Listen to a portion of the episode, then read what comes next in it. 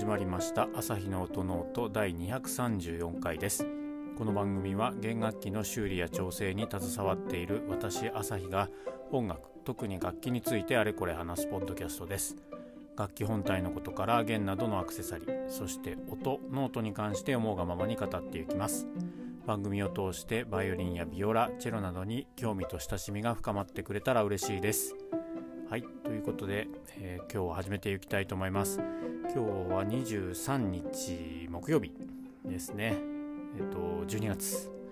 つい数年前までは今日はあの祝日ではあったんですけれどもまあ平日普通の木曜日になってしまったっていうか木曜日になってますね。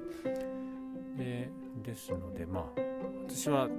祝日が休みっていうシフトではないので特に変わりはないんですけれどもまあ本当にこの今週1週間はとにかく恐ろしいぐらい忙しくてまあ収録をするっていうか仕事もまず忙しいですしあと家もそうなんですよね。子供の面倒を見るっていうか沐浴をさせたりですね、まあ、ミルクを飲ませてゲップをさせたりとかおむつ替えたりとかえー、あとは家事ですね。をやったりする時間にもうずっと取られていてあと夜中に起きる日もあればそんな感じで全く取れてません。ですので今日は本当に特に仕事の話とか楽器の話をするっていうわけではないんですけどとりあえず今最近の近況報告だけしてで、えー、終わりたいと思います。あとはあの質問箱にまた質問が1つ来ているのでそれに関してはまだちょっとさっき気づいたばかりなのでまずはテキストであの返事をして明日金曜日なのでその時にあの補足説明の回みたいな形で配信できたらなと思っていますがどうなるかはちょっと分かりません。すいません。ちょっと本当に何でしょうね。とにかく忙しいっていうところで。はい。本当はね、昨日水曜日でフリートークなので、昨日収録したかったんですよ。で、昨日は昨日で、夏至じゃなくて冬至か。冬至だったので、その辺のことも含めて、ちょっとお話をできたらなとか思ったんですけども、もう、冬至も終わってしまいましたし、なので、まあそんなところで、はい。まあ、今日、とりあえず、今週はそうですね、ほんと忙しくて、ブッシングしないといけないし、ねビオラが3丁来てでビオラの弓はなぜか4本。まあなぜかっていうか4本違う5本か。ビオラの弓が5本。バイオリンはまあわからないです。もう数えるのはやめましょう。でバイオリンの調整は2本あって1つはフィッティングの交換をしたりとかあとチェロが2台あってえー、っとチェロは剥がれてるのとか駒を曲げ直したりナットの交換をしたりあとは、えー、とエンドピンか。エンドピンを交換するっていうのがあったり。エンドピンチェロのエンドピンは普通にそのなんだ穴が開いていてそこにまあソケットを挿すんですけどソケットの方が大きい場合要は穴の方が小さくて入っていかない場合は穴をまあ単純に大きくねしてえーと、そのソケットに合うようにすればいいんですけども、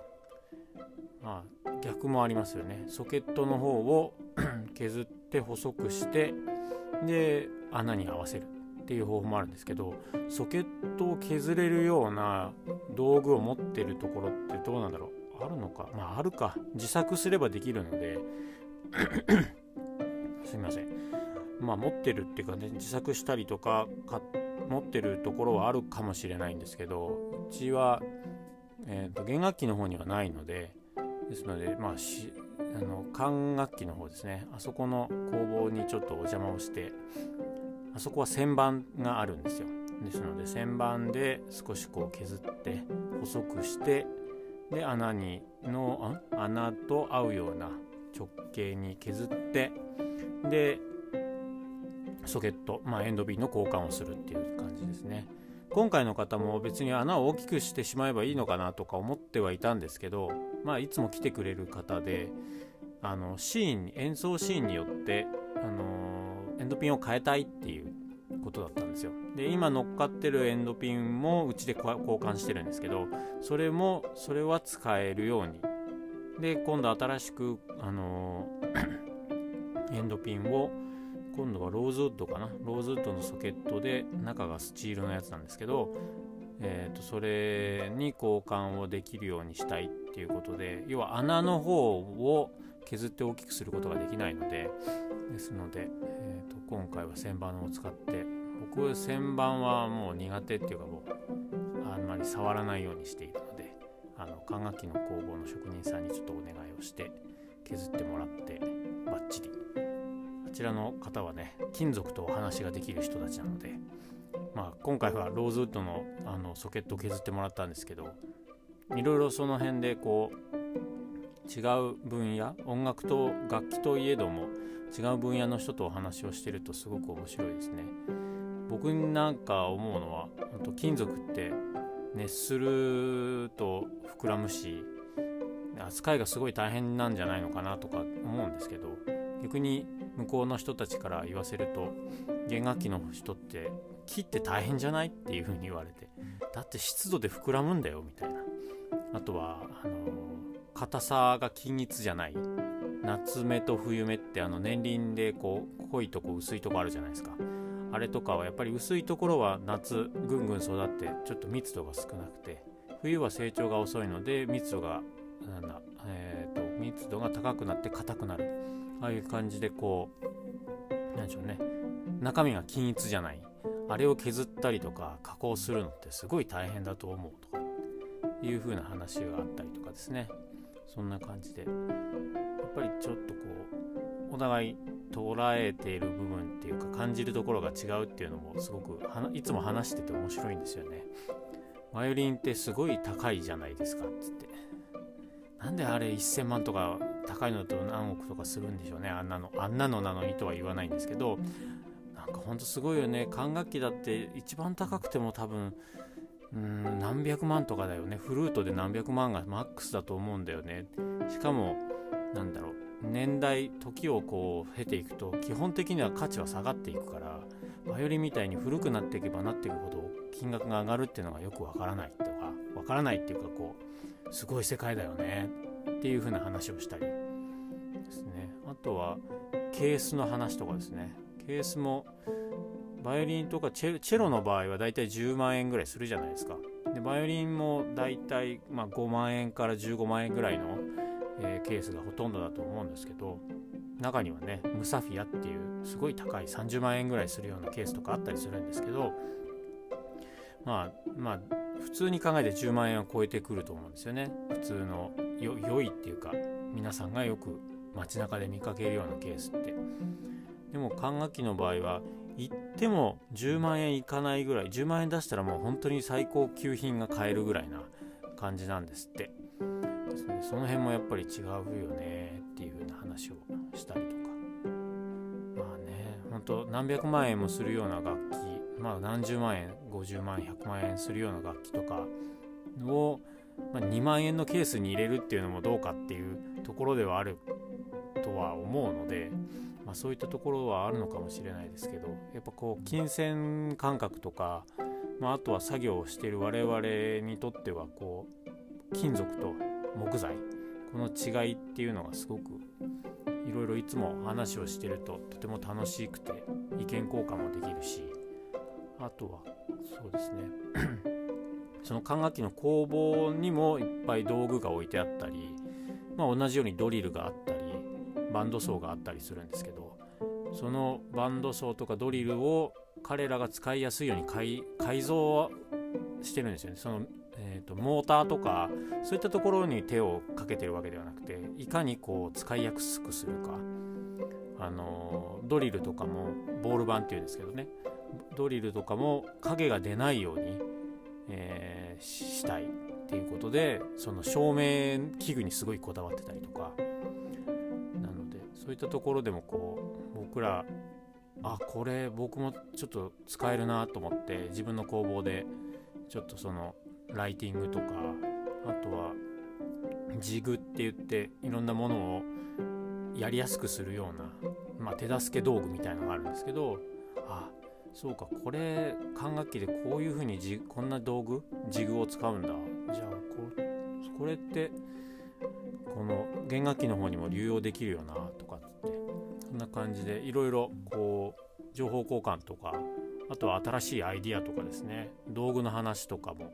あってですのですごく楽しいですね、うん、かなり助かっております。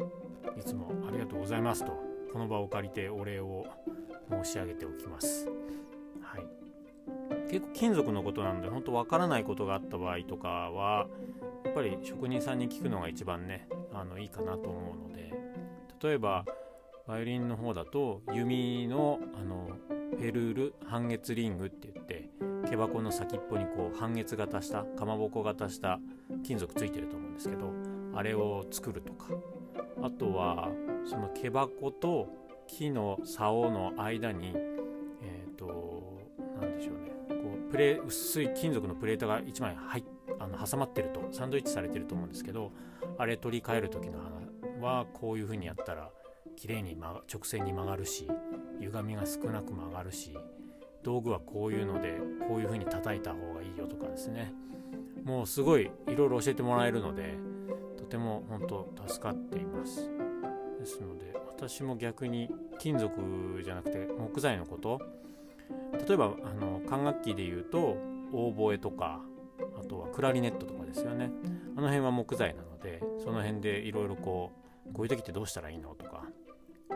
これってどどどれぐらいのものなのとかですね。あのそういったところではもういろいろ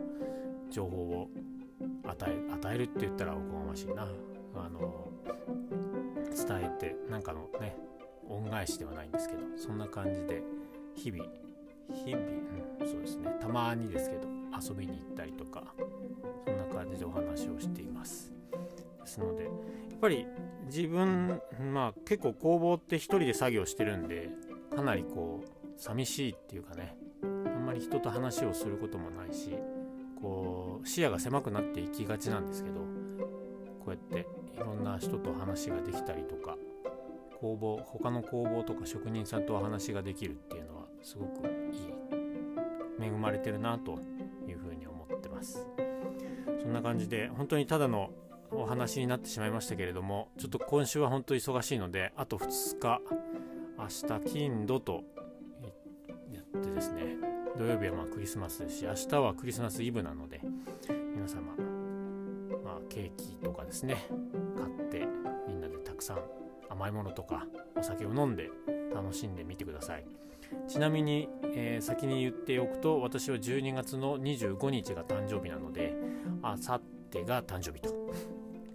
いう形でまあこれを聞いていて まあしょうがねえお祝いをしてやろうかっていうことであれば Twitter でお祝いのメッセージをいただけると、えー、喜ぶと思いますのでもしそんな気を起こしていただけるのであればメッセージなどお待ちしております。はいそんなところで今日の配信はこの辺にしたいと思います。また次回の配信でお会いしましょう。ありがとうございました。さようなら。